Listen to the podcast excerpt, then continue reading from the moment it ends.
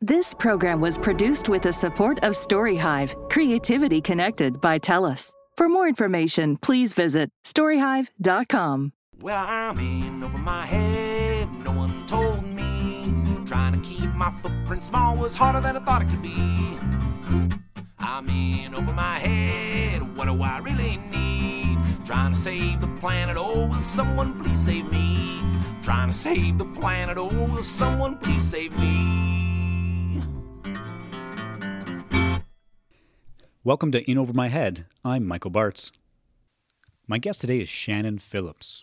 Through her roles as Minister of Environment and Parks and the Minister responsible for Climate Change Office, Shannon demonstrated that taking action on climate change must go hand in hand with economy to ensure a sustainable and prosperous future for Alberta. Well, thank you for having me. I really appreciate it. Yeah, so I, I brought you in today because, so uh, for me, I built an off grid tiny home and I wanted to save the planet.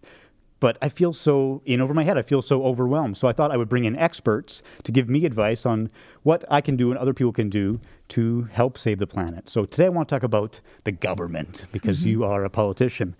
So I think my first question is what role does the government as an institution play in saving the planet? Well, uh, look, uh, government is about doing together what you cannot do on your own. Uh, we cannot fund our own healthcare or education system. We can't pave our own individual road. So you can't uh, uh, really, frankly, uh, do a whole lot on climate change by yourself in the same way that you can't build your own bridge. Right? Uh, and, and so climate change is a collective responsibility problem, and therefore it becomes a problem of government. Uh, and so that's our values uh, uh, uh, determination right off the top, right? That, that there are certain things that we can do together that we can't do on our own. Um, and so then when we have a collective action problem, then we have to kind of separate it into okay, there's public policy solutions, by which I mean there are laws that need to be changed. There are regulatory solutions. So, yes, you can put this into the atmosphere. No, you can't put that. Um, there are uh, government programs, that is to say, using state spending power in order to, uh, uh, you know, make certain behaviors happen as opposed to other behaviors. That is to say, uh, it is both regulated that you send your children to school, but then there is government using its spending power uh, to pay only certificated teachers, not just like buddy off the street right? So government is uh, is is regulating something for uh, uh, for public education, for example, but then they're also using their spending power to have certain outcomes? Um, and then you have uh, government procurement, government industrial policy. That is to say, how do we tax firms? How do we attract firms? What kind of firms? What kind of behavior do we expect from them when they come here? Um, all of that again is is regulatory, but it's also a, a broader what we call industrial policy. Um, and so all of that is going to essentially uh, govern what comes out of the stack, what comes out of the tailpipe, which ultimately is greenhouse gas emissions. That's you know where they come from. Essentially, they come from either extraction processes or combustion processes of various kinds. Um, government has a role to play, particularly provincial governments, in the way that our constitution is structured in Canada. Um, they have a very important role, uh, in particular, uh, uh, resource producing jurisdictions like Alberta and Saskatchewan. In fact, you know, most Canadian provinces have uh, extractive industries that uh, uh, are have have emissions profiles that are that outstrip emissions profiles in much of Western Europe, for example. Most, right? Uh, uh, so then you have a problem of of how you regulate those things, how you uh, and provincial governments also have a really big role to play in education, healthcare, as I talked about, infrastructure, as I talked about. That's all the purview of the provincial government. A lot of environmental policy and regulation is is in the provincial uh, uh, jurisdiction, but it is shared with the federal government. So then you have an additional element of complexity in Canada, right? When you are sharing a jurisdiction with the feds under the Constitution, so you got all kinds of stuff to to to work out with others, right? Uh, uh there, and um, uh, and then ultimately, uh, uh, you have larger international conversations as well on climate, right? Again, countries If you can't do it by yourself, uh, then you look and you go, okay, like the provinces have to work together. And in fact, the Supreme Court just ruled that the provinces must work together under the rubric of a uh, of of like the federal policy because provinces can't go it alone. And then what we also know is countries can't go it alone, which is why we have international action, right? Where Canada makes certain uh, um, commitments at the federal level or at the uh, the international level, rather, um, uh, under various fed, uh, international treaties. So then, small wonder, my friend, that you feel in over your head. Uh, because I've just articulated to you a global problem and a global policy architecture and regulatory and trade and all of that that this uh, uh, entire problem is caught up in. Right? And while education is important to us, for example, healthcare is important to us, for example, we've just seen how important it to it, and even how international cooperation is important in healthcare. That only bubbles up every once in a while. You, you don't see the WHO, the World Health Organization, in the headlines every day now, do you? But Maybe during the pandemic, um, but uh, normally, no even those things pale in comparison to the scale and complexity of the problem of climate change, right? And the extent to which it is a collective action problem is what I'm trying to tell you. Great, great. Thanks for that answer. My second question when you were the Minister of the Environment, you released a climate change policy plan, and part of that included a strategy to phase out non renewable energy and investing in more renewable energy programs. That was 2015. Um, it's 2021 now. We have a different party in power.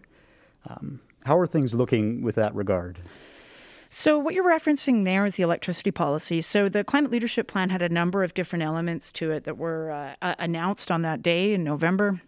Uh, November of, uh, 2015, after a very robust uh, consultation process with uh, uh, many, many Albertans, many Alberta companies, and so on. And in fact, Alberta's largest oil company stood on that stage with Rachel Notley and I that day when we made those announcements. So uh, the elements of those announcements were as follows there was the phase out of coal fired electricity, as you know. And uh, uh, then I'll just briefly uh, touch on what the other ones were, but then I'll return to what the electricity policy involved. Um, so there was an economy-wide price on carbon, which uh, has persisted. Uh, we we went through about five months there when in 2019 when we didn't have one, uh, and uh, because the UCP ran on repealing that piece that we brought forward. Uh, a federal carbon price was imposed on Alberta as a result and uh, upheld by the Supreme Court quite recently in uh, in 2021. And so uh, there's the economy wide price on carbon, that is to say, colloquially, the carbon tax, right? Uh, that was one uh, element of it, certainly the most controversial, although it didn't need to be. there was a, a, a cap on oil sands emissions. That, and, and so essentially the policy play there was that uh, production may grow, but emissions may not out of the, out of the, the Canadian oil sands. Um, the third piece was an energy efficiency program, that is to say, a very robust reinvestment of carbon tax revenues back into energy efficiency at the in, uh, at the residential, commercial, and industrial levels, uh, such that we are incenting and driving the adoption of clean technology and and using and ensuring that we are using deployable technology now rather than chasing unicorns right? Uh, uh, in order to uh, reduce co2 emissions and find the lowest cost most market friendly ways to to reduce emissions with existing off the shelf deployable technology right?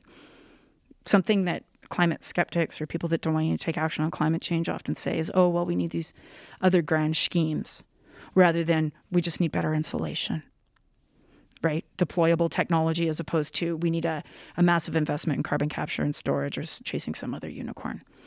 We know that we can, in particular in commercial and industrial processes, there's lots of ways that we can reduce emissions right now, today, right? So that was what efficiency was about.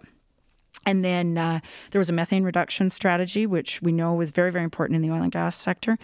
And so we set the policy, which when the na- then the national government in Canada uh, adopted, and then the uh, Obama White House adopted those targets, and then the Mexican government adopted those targets. So Alberta led the way. I was very proud of that, um, particularly the day that the Obama White House announced that they were replicating the policy. I went. Hmm. Um, but uh, then Trump reversed it. We kept ours, uh, and now it's moving forward again. So that's good. Okay, so it is moving forward. Oh yeah, yeah. Um, because here's the thing: like, it's not. It's it, horses have left all the barns on a lot of this stuff, right? Um, and then the final piece was uh, Alberta burned more coal uh, uh, when we took over in 2015 and then the rest of the country combined because Ontario had uh, brought in their uh, coal fired phase out to make electricity uh, through the early 2000s. Essentially, smog days in, in Toronto were so bad that it was coming to a point where a number of US states were going to be bringing clean air actions and actual court actions against government of Ontario unless they began their coal fired phase out. And so they did theirs earlier but we still had so we had a lot of coal burning and and we still have a, a, bit right but it's it's moving now so what had happened was the harper government had put in regulations such that uh, 12 of our 18 coal plants were going to be decommissioned by 2030 anyway with absolutely no compensation or other transition program for uh, uh, workers either in the mines or the plants Nothing, right? So nothing for people in Hanna, nothing for people in well, uh, the Forestburg ones were the ones affected. Out in Battle River was affected. Uh, uh, just west of Edmonton and in uh, and the the Keephills plants, one, or two of those was affected, and one of the Genesees west of Edmonton as well. So we're talking hundreds of workers, right? In uh, these pretty old school uh, uh, electricity plants, coal fired electricity plants. And so 12 of the 18 were being phased out anyway. I, you know, obviously, I, I, I would have looked at that policy and thought, well, you know, at the time when Harper brought it in, well, maybe it's not quite as as aggressive as it should be, et cetera, but at least he did it. Okay, so that was the situation we inherited. We had these six more plants that were slated to run, one of them until 2064, because the previous PC government had very, in, my mind, very silly uh, uh, allowed a company to move, two companies to move forward with building a coal-fired electricity plant in 2011. Right, like so, the, we are well into the world of knowing that electrification is the way that we are reducing combustion. Right, that we can electrify processes that other before we were, you know, burning stuff uh, to make something, you know, drive down the road or otherwise. Right. Um, so that was the situation we inherited, and we we campaigned on an early phase out of those six plants, because that is that was the easiest, lowest cost greenhouse gas emission reduction for Alberta. You can reduce emissions in all kinds of ways. But what you want to do as government is choose the lowest cost ways, right? What is my lowest cost mitigation that, that you know, can I take that ton out of the sky? For $10 per ton or $100 per ton or $1,000 per ton, right? Uh, there might be some crazy technology, but it's super expensive. Or I could just, I don't know, put in some different insulation. You know, again, to my point about deployable technology. So that is what is up to government is to look at this and go, okay, those are our best solutions. So that's why we proposed that. We did it. We compensated the companies properly. We brought in a coal workers transition plan um, we made sure that all of those pieces happened because like you can't just be like oh i'm going to do climate change but i don't care about the people.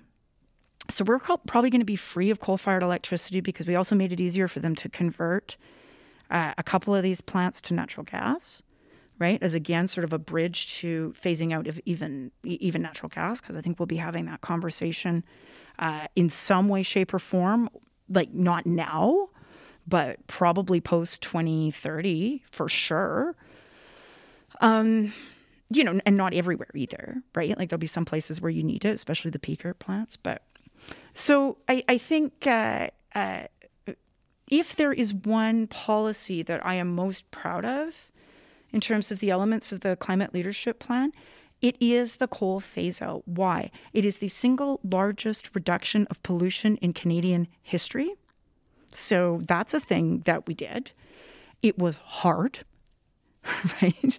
Uh, if if there was one thing that kept me up at night between, you know, Rachel phoning me up and saying I'm going to give you like the hardest political job in the country, and then uh, uh, making that big announcement in November of 2015, it was coal and how we were going to handle that.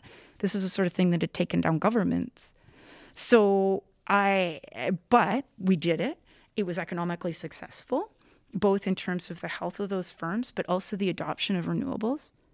Right? We then put in place policies that brought on the lowest cost renewables in Canadian history, where literally the government made $30 million off those contracts this year. Right? Far from costing people money or like some of the right wing canards you hear about you know subsidies and renewables not being like it, they are so low cost now and so competitive the way that we structured it you know private companies building these big wind farms it made government money this year. So you know not only are you juicing the kind of market that you want and the kind of economic activity you want the kind of investment that you want the kind of you know uh, head office attraction engineering labor all of it trade work trades uh, work that you want but you're also phasing out the type that you don't want in a way that hasn't hurt people and has put those companies in a place where they can play in that market too. So I'm very proud of that policy. It was a one of those ones where we're turning the big wheels of industrial policy too, and we did something. You know, it was real. Cool, cool. And, and is that policy carrying forward now? Yeah, that's is? the thing. Yeah. The other hilarious part of this is, like the the UCP. Um, they they stopped the one aspect of it, and I won't get too down into the electricity weeds because we will never emerge from that world. Uh, uh, but so they put a stop to part of it, but we had put not the coal phase out right? And Kenney, in the early days of, not to get too political, but uh, of his leadership race, said that, oh, he was going to stop that work. But then he got in there and realized that like the companies didn't want that and it would be a very stupid idea. And in fact, it was a very good piece of policy that we did. And then he kept all of the um, the carbon tax that we uh, made for all of those uh, those coal companies and a lot of the uh, other pieces of that carbon tax. You know, the idea that he put a, a, you know, that he flushed the carbon tax is a total lie. He didn't. All of the industrial carbon tax, with the exception of like one little thing that he watered down for oil sands, um, other than that, it's all still there. And not only that, but we did that and we basically handed it to the federal government back in the day in like seven, it was early 17 mid 17 when I finished that process of all these different industrial carbon taxes for every you know, industrial process under the sun, you know, whether it's refining or, you know, I don't know, like cement or lime manufacturing or any of these things, we set their carbon tax levels. And the federal government took all of that and put it in their regulations. And those were the regulations that were just upheld by the Supreme Court. So they're not the law of the land. And we brought them into the world through our climate plan, right? So it was very much like the national policy is now uh, what was made in Alberta. Kenney kept all that. And even that wasn't even part of their Supreme Court challenge, right? So the electricity policies and the renewables piece was also built on that foundation, like pretty complicated industrial policy. He kept all of it uh, because it was just good, right? And it was universally understood that that would then incent, it would drive emissions reductions for starters in electricity, which is your easiest reductions. It would incent the, the right kind of new investment and new companies to come.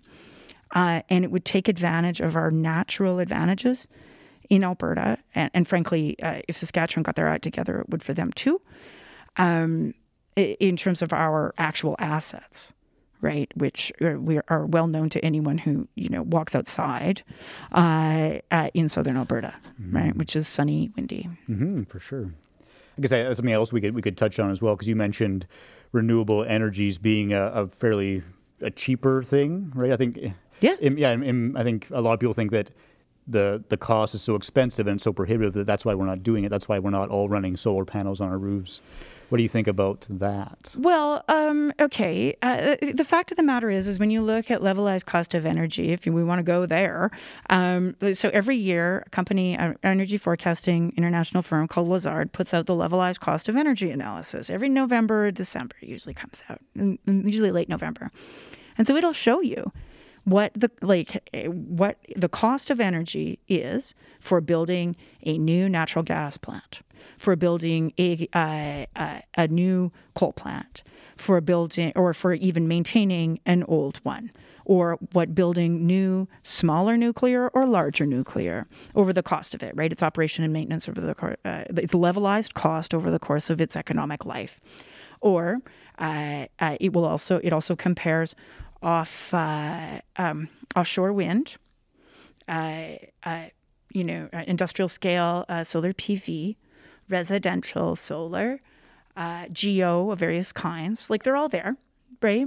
And you see in those graphs that nuclear is still way up here.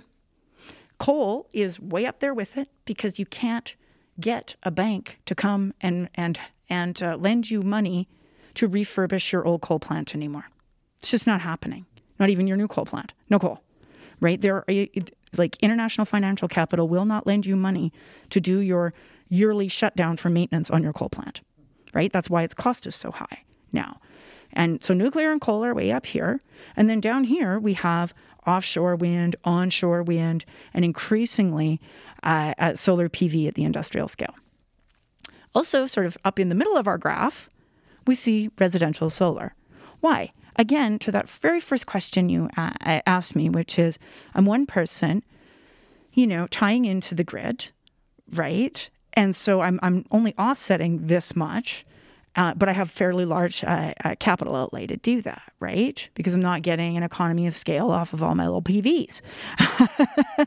and so, you know, um, that is what it is. Government can do things, and certainly the private sector can respond to the right kind of market conditions to incent that sort of stuff. To my earlier point about deployability, though, you are better off as government I mean, sure, we can incent residential solar because it's good for jobs and it's good for, you know, community associations to be able to do this stuff. And it's good for learning for schools to have this stuff, right? Because you can have a whole unit with kids like looking at the data, right? There's there's associated benefits to it. There's social benefits. But if you're looking at straight economic analysis, your best bet is at the industrial scale to start really driving that deep electrification now through solar and storage, wind and storage, and the complementarity there. That's the lowest cost. And that's not like ideology talking, that is straight capitalism talking right? That is the market. So if the market is your god, um, you know, like go and read what the market's up to. And uh, the market is not uh, interested in any ridiculous nonsense arguments about uh, uh, about you know how you have to subsidize renewables or these kinds of things anymore. That's old timey thinking. Um, you might as well put it away with your eight tracks uh, and your reel to reel and uh, uh, your giant record player that takes up half the room. Uh, we don't think like that anymore. Mm-hmm. Yeah, because I think from my perspective, uh, talking about being that in over my head, feeling overwhelmed, because I feel like the responsibility is on individuals, and that's where I get more excited about the government being involved because that's where they can make the big change. So I'm happy to hear that when you're talking about on the industrial side, that's where the the actual big changes are happening? Well, there are in a couple. So, like, it's really important for people who are interested in climate change to actually go and have a look at where are our emission sources. Right, and Alberta is a bit of a different animal because we are a producer. Right, we're an extraction and production. Uh, uh, uh, jurisdiction right like so we're pulling the stuff out of the ground so that and we are the largest uh, uh, uh exporter of um, uh, we're the largest provider, sorry, uh, of oil and gas products to the United States. So the world's largest economy uh, gets the majority of their combustibles, oil and gas, from here, right? And so that com- it compounds the problem of the fact that you know that contributes to about twenty percent of the Canadian GDP, and a good chunk of Alberta's. So when you're talking about this, you need to think that through of how are people paying the bills, even if they're not the guy pulling it out of the ground, even if they're not a roughneck on a rig, if they might be an accountant in Calgary, it's a good likelihood that they've got, you know, that their job depends on that industry.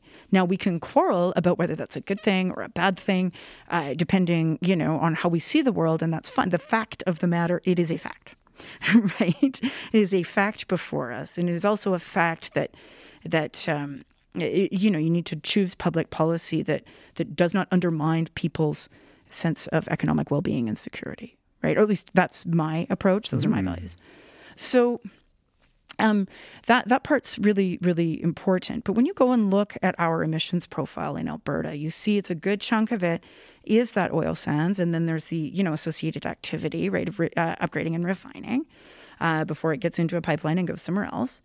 right? So we take those emissions. If you drive down the road in, you know, uh, central Minnesota, uh, the gas that you put in your car has come from here, right? But you're only taking the car emissions. You're not, you know, and counting it towards Minnesota's emissions, right? You're not, it, the bulk of those emissions was in the pulling it out of the ground.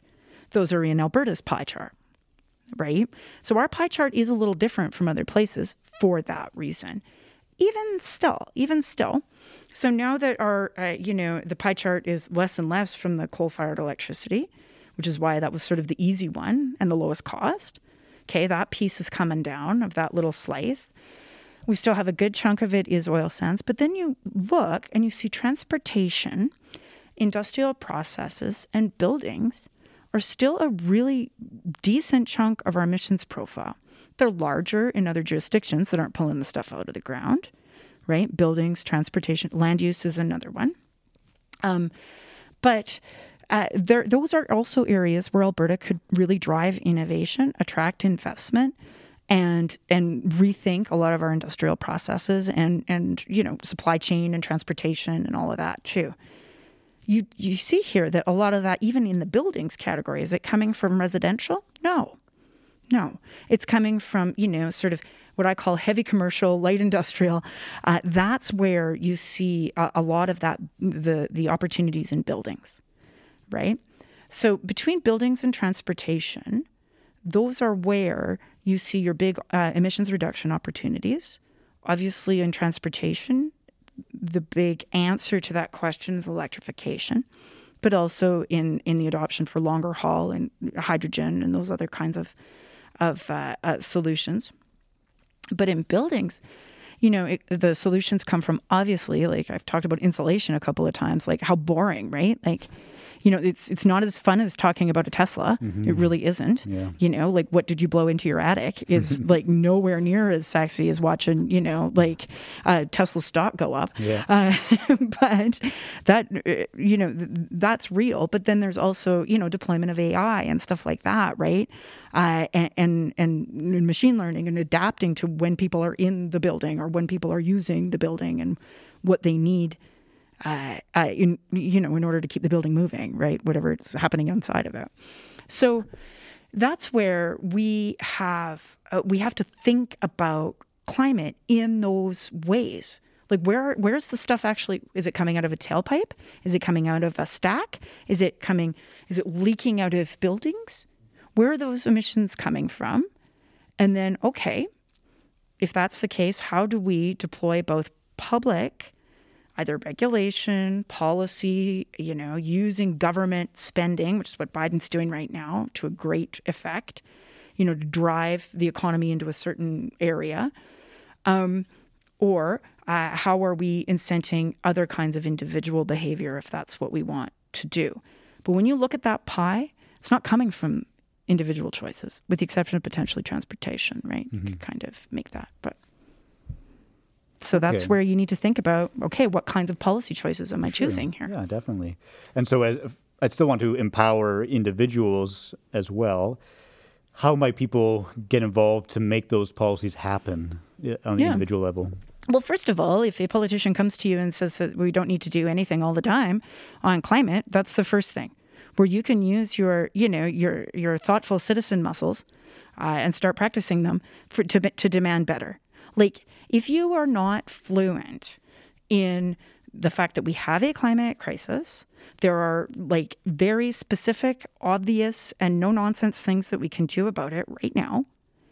Um, that uh, the decisions, that the climate decisions we make are economic decisions. And it used to be that companies couldn't make money if they cared about this stuff. Now it is that companies can't make money if they don't right? They're not going to attract investment. This is where the entire global economy is is is driving towards trillions of dollars in investment capital is driving towards, you know, decarbonization. So you can live in eight track times. Uh, if that's what you want to do, I, I, wouldn't put you in charge of my investment portfolio. I'll tell you that right now. You, you know, like yeah. I wouldn't let those folks uh, anywhere near your retirement, people. Yeah. Uh, but, you know, so as a citizen, that's the first thing, right? Like do, do these people know what they're like? They don't need to know. They don't have, a, have to have a PhD in climate policy, but they need to have some understanding that, and it doesn't matter what role or level of government, right? Municipal, we don't have a climate plan in the city of, of Lethbridge, hmm. right? I know I'm going to be asking my uh, uh, municipal councilors and even school board councilors, so what are you going to do? Right? Like, what are you spending on uh, uh, uh, uh heating and, and so on? What kinds of investments are you making, Mr. School Board? uh, uh, and Mrs. School Board in in uh, uh, how you're going to retrofit these schools, some of which are quite old. Um, you know, to save me uh, ultimately, so that you have more money to put into the classroom instead of like, like literally letting it on fire uh, from your furnace, right, from your boiler room. Um, so, like as citizens, we need to think about this stuff because it's all, it is part of the economy and it is jobs, right? So voters will always tell you, "Oh, I care about the economy and I care about jobs." Well, they are of a piece, right? They're not diametrically opposed anymore. Again, that's old timey thinking. So that's the first thing that individuals should be demanding better, right?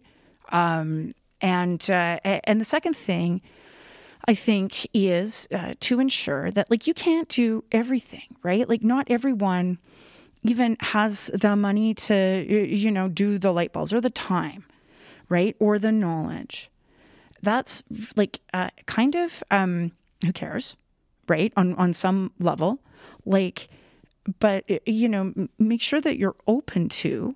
I think a making those those specific little changes in your life when the time comes right and when it's economically achievable for you to do so you know every light bulb's going to burn out at some point right mm-hmm. um, but but you know and and start to like understand even what your outlay is right? Like, because guaranteed, if you do a bit of a cost benefit analysis and you know everybody says oh i care about you know jobs and i care about the economy and they can't tell me what the price per kilowatt hour of their electricity is do you care that much about your bill mm-hmm. right like so know what uh, what yours is i think e- even if you if you're not in an economic place to be able to do a whole lot about it once you are you then you'll kind of be able to drive towards particular outcomes right?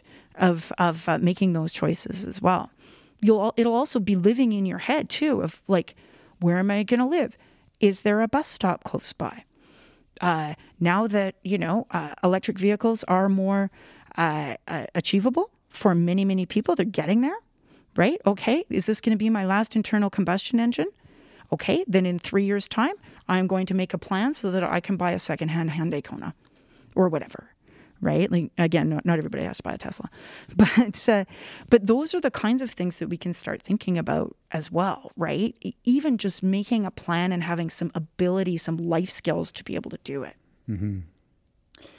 No, that's good. That's good to know for sure. Because um, yeah, so it's not all about individual responsibility, and it's about reaching out to your various levels of government to get them involved and get them getting the ball rolling too, right? It's also about your neighborhood too, yeah. right? Again, going to like it's not just about me, me, me all the time and my electricity bill and what what do I drive and what do I live in, and yeah. you know, uh, uh, but also what have I done lately with other people, right? Uh, uh, because that is the strongest we are in our community leagues if we have them depending on on on where we live do we have a neighborhood association does it have you know, a Westminster or another uh, facility? What can we do to reduce our energy costs?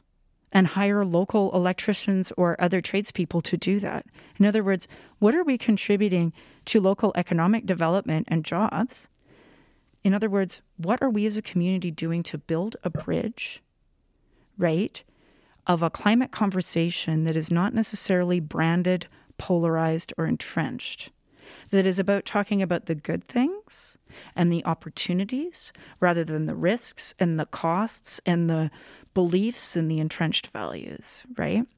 Those are things that you can only do together by normalizing some of this and by building those bridges and being intentional as a community.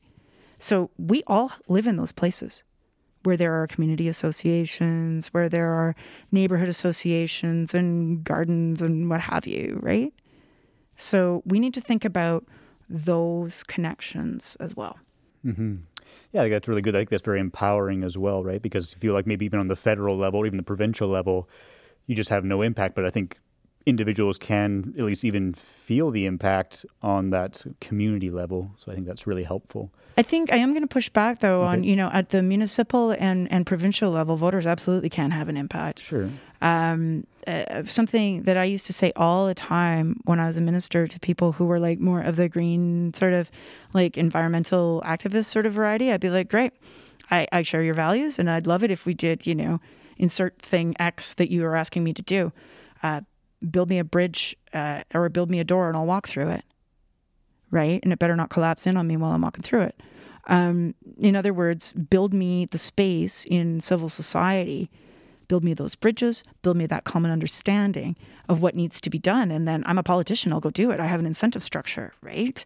Uh, we all have incentive structures in life. And so um, that is also a really important thing for people, especially Albertans. We have this learned helplessness of like, oh, everything's always been conservative, and you know, my neighbors uh, like are conservatives or whatever. Like we tell ourselves stories, which are like fundamentally untrue. They're untrue stories, right? Uh, uh, the progressive movement had its birth in Alberta. We are far more progressive than we give ourselves credit for. We are the majority, frankly. Uh, uh, even if we don't like you know take a roller and like paint ourselves orange from head to toe the values, eh, when you poll people on values, we have progressive values, right? So don't tell yourself any stories as well about your relative, you know, level of citizen power. It's actually better than you think. Good. That's good. Yeah, because that's that's my perspective. Definitely that part of the reason for doing this show is because from from what I was thinking that a lot of people have those conservative mindsets, and that might be um, delaying climate change, you know, or, or those things. So to hear you say that, that people are more progressive, for me, that gives me hope as well. Yeah, but you can't just walk up to people and be like, you don't believe in climate change. You're an evil, terrible person. You don't understand science. You're an idiot. And, you know, everything you thought is stupid. And, and I don't care about jobs. And, you know, like you, you need to find ways to build those bridges, right? And you need to meet people where they're at. Um, so maybe saying, you know, we are in a climate crisis is is not the, the helpful opening line. Maybe the helpful opening line is we need to attract new investment uh, and also plan our cities better so that I'm not paying for snow removal halfway to Fort Macleod in a sprawling city. I've just said the same thing. yeah. And, uh, you know, I'm going to do this because I don't really want your property taxes to go up too high, no matter where you live in Lethbridge. I've literally just said the same thing of we need a better climate plan for the city of Lethbridge but I didn't say it in a way that made people feel like they were talking to the second coming of AOC, right? Um, and and there's no need to drive wedges when we, we there's enough of them out there, right? That that we we can find ways, especially now with climate, that weren't available to us even like when I started this work in 15 the the the economic landscape has changed so much that like I said, you know, we can't talk about a growing economy without uh, dealing with decarbonization. Thank you so much for coming. First of all, it's been very enlightening and I've learned a lot. And so from what I'm getting from our conversation is that government has a role to play in climate change. We're, we're making those changes. And then the individuals can also make a change by getting involved and talking to their various representatives. And I, am feeling quite hopeful, actually, about about the future. It's not just about engaging the, the people that are already, you know, elected and doing a thing. Yeah. It is also about uh, understanding our collective power in our communities, mm-hmm. right? And like, there is no one else to do it sorry, you know, sorry about your luck, but you live in a democracy, so and you're a citizen in a democracy, so it's on you. Right? It's not on it, obviously I play a certain role, so part of it's on me and part of it's on Rachel and part of it's on uh, uh, Rachel Notley, I mean. Um, you know, part of it's on your city councilors, but uh, a lot of it is, you know, when people come to me and they go, "Oh, Shannon, what are we going to do? You know, and mm-hmm. like, uh, like, oh, Jason Kenney's done a thing that I don't like, or whatever. What are we going to sure. do? What are we going to do? And they're really scared. And I'm like, um, okay, I, I understand. You know, we have a lot of fear and anxiety, and you know, there's a lot about the agenda that people don't like. Okay, but the question isn't, you know, like uh, worrying ourselves into a corner. It's understanding the the the tools we already have. They're there for you. You know, it is.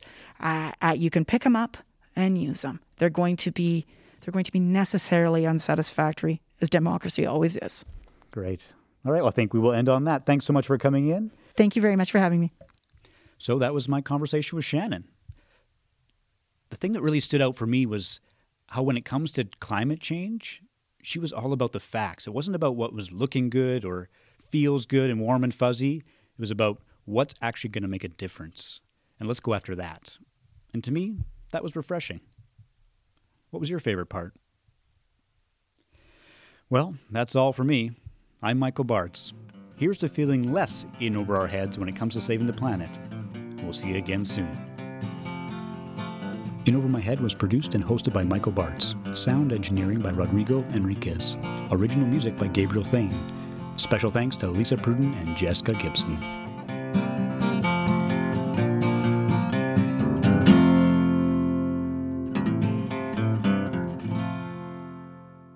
This program was produced with the support of TELUS.